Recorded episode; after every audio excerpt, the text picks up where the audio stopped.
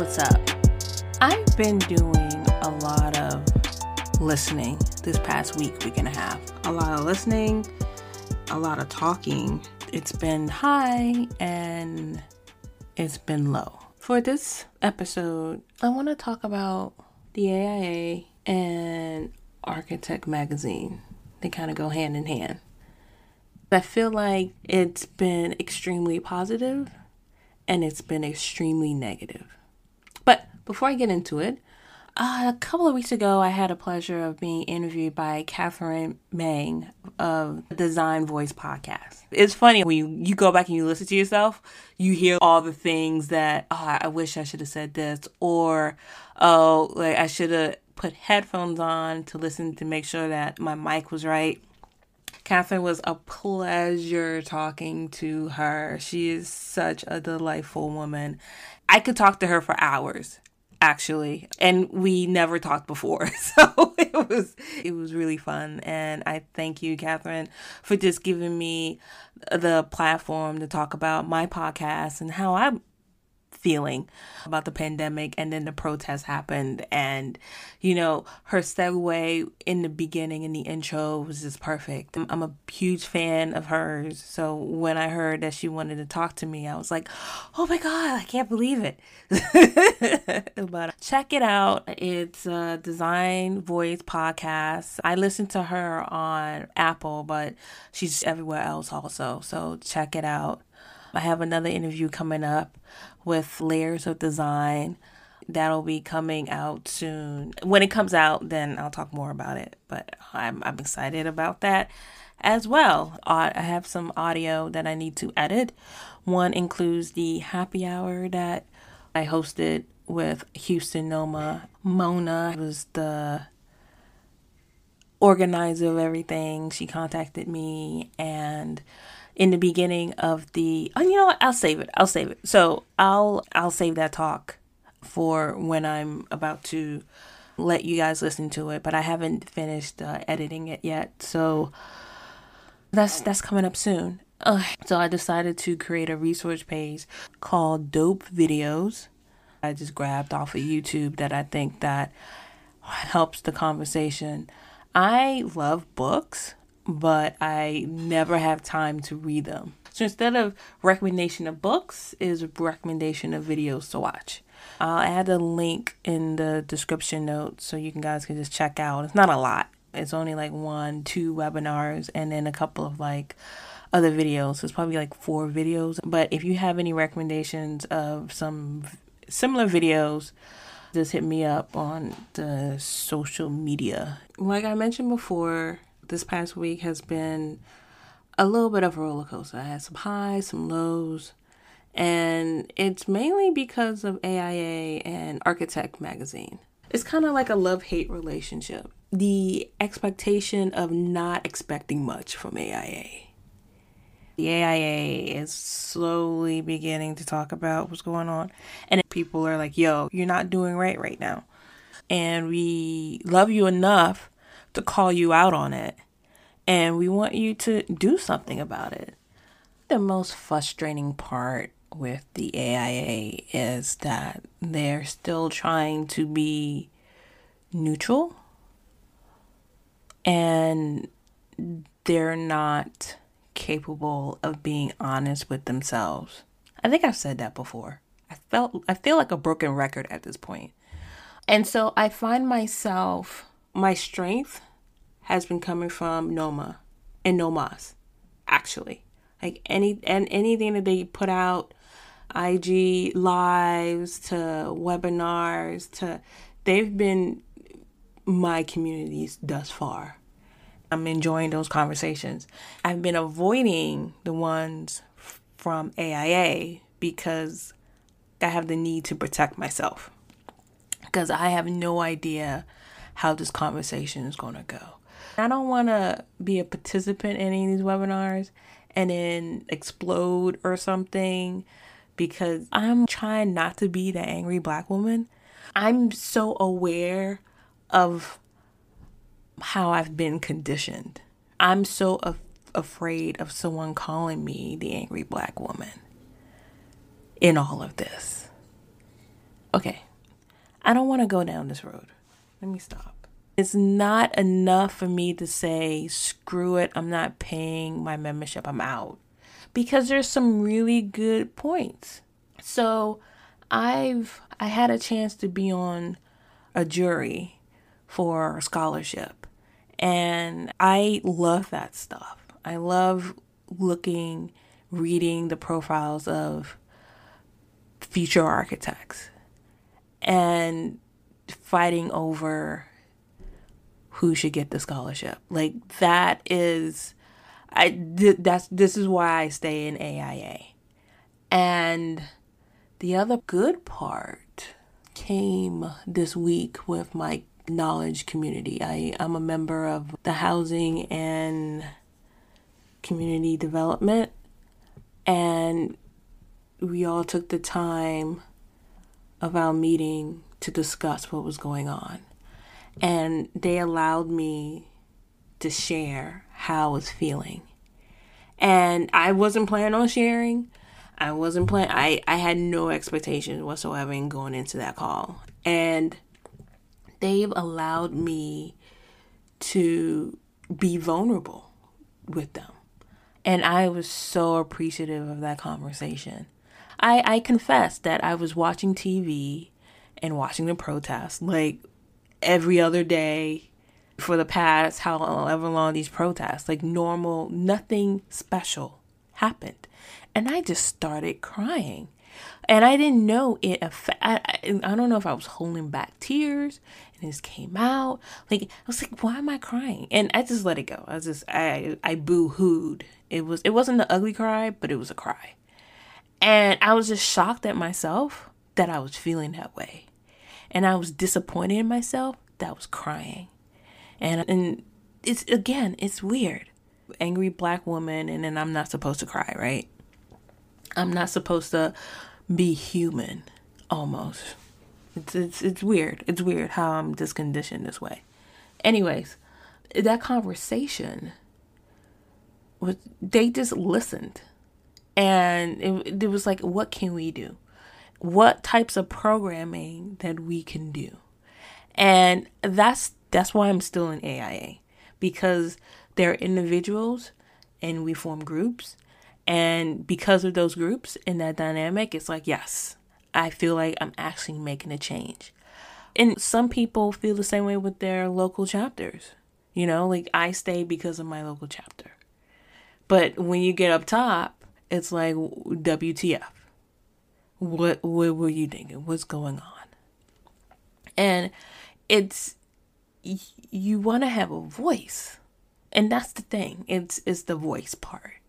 And so when something is wrong and you're like, "Listen, this this really hurt me, man. Like you, you got to fix this." And it doesn't get fixed or you get BS'd or pushed around, then you're like, why am I here? Why am I paying you money to make you look good? Mind you, everybody's a volunteer. So the committee that I serve, we're volunteers. The officers of the local chapters, they're volunteers. This is time after work that that people are doing. And you're going to turn around and you're going to treat them this way? They don't have to do anything. And that's that's the hurtful part. So when you make a statement, a generalized statement, again, are you deaf? Why aren't you listening? Or like that New York Times article about prisons and that quote, it is not the architect's problem that the owner is misusing the space. And in that case, that's for everything. Like you don't I don't want to get into that. I, I don't, don't want to get into that. But it's like what do you stand for? And I get it. And and part of me gets it. You have lobbies, right? You have you have people who lobby in Congress. You have stakeholders. And there are some firms that that's their bread and butter. Also, too, prisons will be designed with or without an architect. So you can say if you want to be a member of this organization, you cannot design prisons. So, does that mean that a large population of architects will leave AIA to work on prisons? Like it I mean, is that the fear? I don't know. The whole 2018 AIA conference that also hit home for me too. What happened to Justin and his erase they they he I can't even say it. Like I I am I am completely baffled by. I'm still in shock. A lot of people are still in shock by this.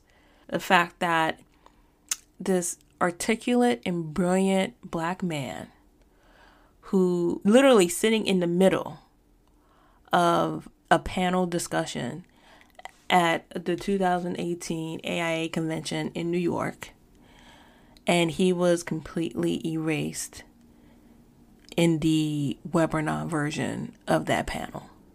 He wrote a comment on his IG page, just pretty much expressing his feelings about it. And the way he expressed them was I felt I, I was feeling it for him.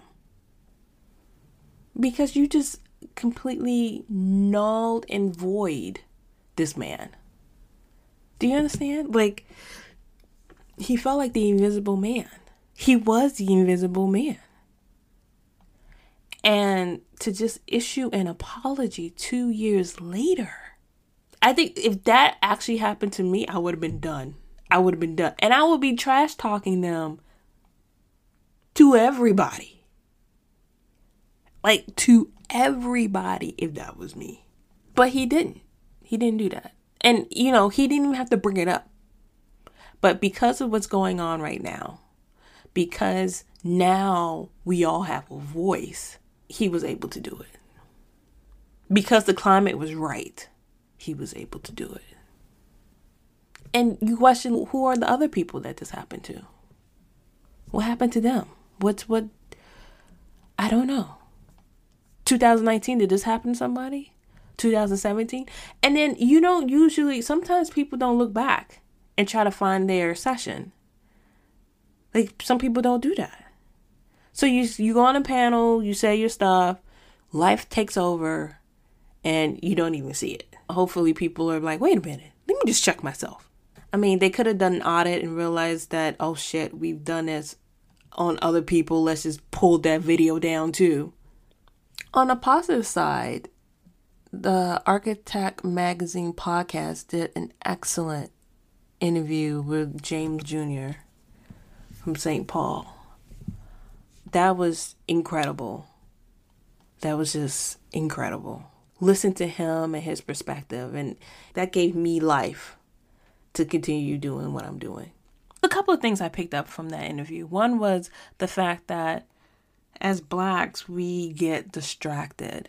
When he said that, really hit home because it's so true. Things happen to us, and then we have to enter a room and pretend like it never happened. So you you tend to compartmentalize situations and you don't have time to deal with it. I know me personally, I've been struggling really badly with the architecture exams and it's because of past traumas. I don't want to get into deep. I don't want to go down that road right now, but that's just an example. He got it was something about the cops and then he had to go to happy hour and he had to take the situation put it aside and then deal with the present. And it comes out and it manifests in so many ways. And it's something that only in the black experience we have this. Not to say that other ethnicities don't have experiences or similar experiences, to say the least, or even white folks have experiences. But the perception that if we come in and we were like, oh my gosh, and just tell you the situation, you're at risk of being dismissed. then you have to deal with that situation. So it's best to just keep quiet and move on with life. Another thing he mentioned was climate change and how our distractions are really preventing us from what's really going on. And aside from the black experience distraction, there's this overall racism. If we could just stop dealing with that and start thinking about our planet and try to save it because we only have one planet, then we could focus on that more. But you you get distracted and you're like, my life or the planet? Who you think I'm gonna pick? my life. I mean, it's it's common sense. Like it's it's it's survival of the fittest, you know. So so that really that that really hit home. And it's it's not that black environmentalists don't exist. They do exist. Their voices aren't being amplified. But that's again, that's a whole other different topic. We're not going to go down that road either. So it was a really good interview. You should really listen to it. So that's that's a positive thing about Architect Magazine. I started thinking about offices who are having these conversations. And I hope you don't have these conversations with your employees. Please don't have these conversations with your employees. Because like I said in my last episode, if you're the only black person in the room, black person in the office, or maybe there's two of you, it could be two of you, and they call you into a room to have this conversation, oh my God. Like, you, that's like the worst thing you can do to anybody. The worst thing you could do to anybody. Ah, this is difficult. I didn't think this was difficult because then if you talk trash, you talk trash, right? But I didn't think talking about AIA National would be difficult because I've served on some committees and it's been fun. I've I've met a lot of friends that I still talk to to this day. But I question the purpose of those committees. I've served on the Diversity Inclusion Council for whatever term that is. And they don't have that anymore. Or it, it got morphed into something else. I don't know. It's interesting how that, right? Think about it. Was it really helpful? Was the impact an impact?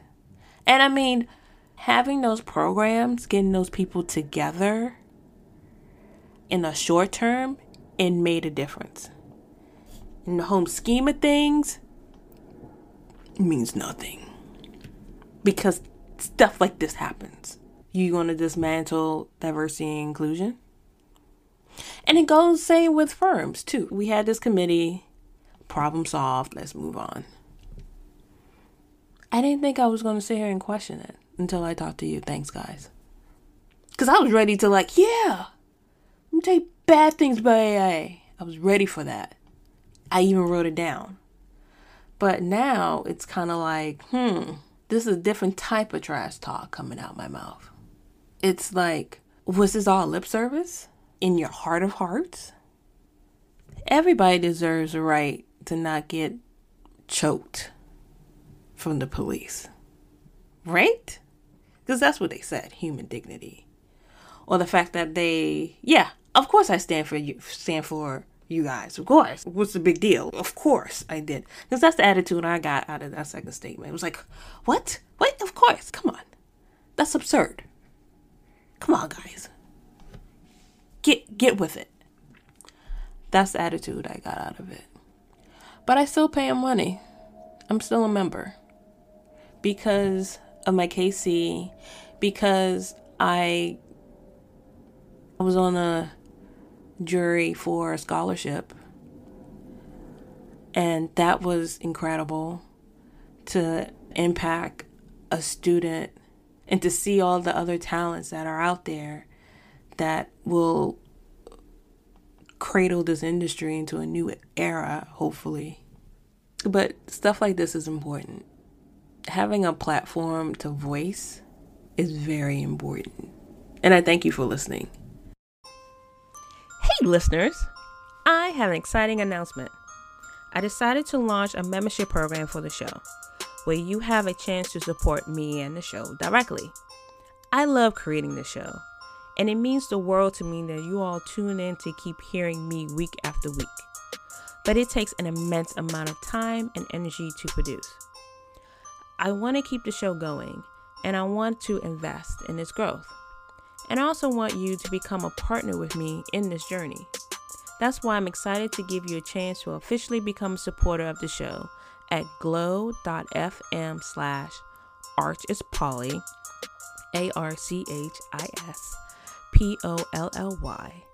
or by clicking the link in the show notes. It's quick and easy, it takes less than 30 seconds, and just takes clicking a link in the show notes and using Apple or Google Pay. You don't have to create any new logins, and you can contribute as much or as little as you like. If this show is part of your day or week, and you like what I'm doing, then visit glow.fm slash archispolly, all one word, and support me and the show in any way you can today.